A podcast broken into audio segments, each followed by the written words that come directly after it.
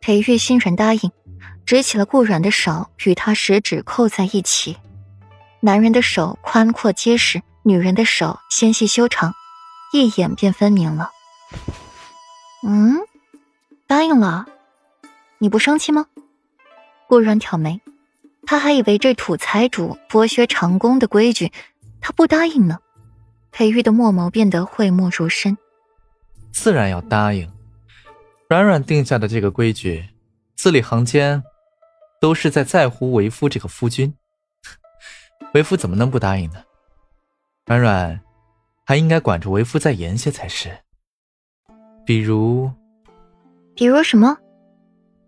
顾软慢半拍的抬眸，凤眸灿若星辉。裴玉意味深长的笑笑，随手放下帷幔，到底也没说出一个比如法来。墨眸变得深邃，低下头，轻轻的吻着顾软，比往日里更加温柔。顾软眨眨眼，手臂顺势环上了裴玉的脖子。每当裴玉对自己很温柔、很温柔的时候，顾软便知道，他是想要了。果然，下一刻，裴玉吻着他颈间的肌肤，迷迷糊糊的说话：“软软，夜深了。”意思明显。知道夜深了，你就别闹了。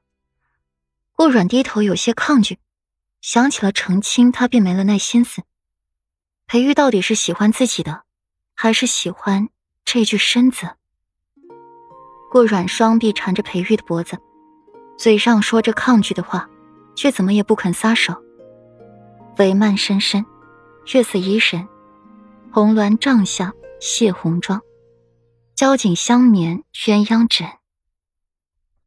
两日后便是除夕了，裴玉倒是不急着启程，倒是带着顾软大街小巷的逛着街。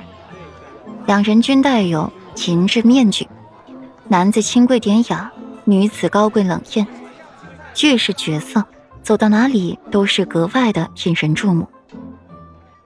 虽是戴了面具，可那浑然天成、独自带有的气质。却令人难以忽视。树叶，河边的莲灯闪闪。顾软摇摇裴玉的手臂，惊喜道：“夫君，你瞧那里，有猜字谜的。”那边过去瞧瞧。裴玉从容的牵过了顾软的手，往那儿猜字谜的地方过去。那小贩会招揽生意，几句话便招来了不少人围观。说是猜中字谜的人可得一大奖，只是对这奖励却是三缄其口，神神秘秘的，更是激发起了旁人的好奇心。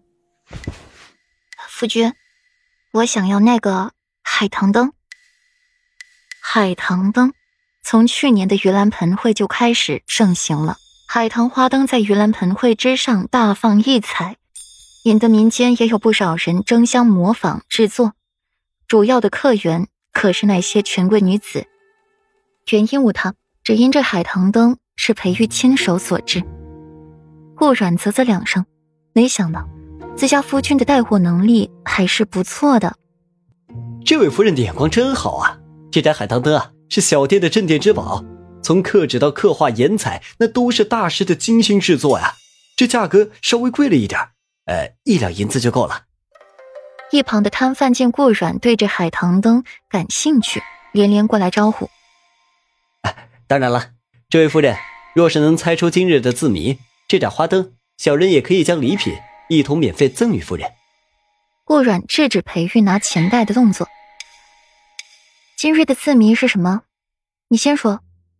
哎，这位夫人，今夜的字谜是四个字：虫入凤窝不见鸟，七人头上。长青草，细雨下在横山上，半个朋友不见了。小贩憨憨一笑，目光微有忌惮的看着顾软身边的男子，识趣的往后面退，离得顾软远远的。顾软的凤眸微闪，脑中思索了一番。夫君，你知道答案吗？裴玉低头搜索，细细想着这字谜。是风花雪。月，风花雪月，两道声音同时响起。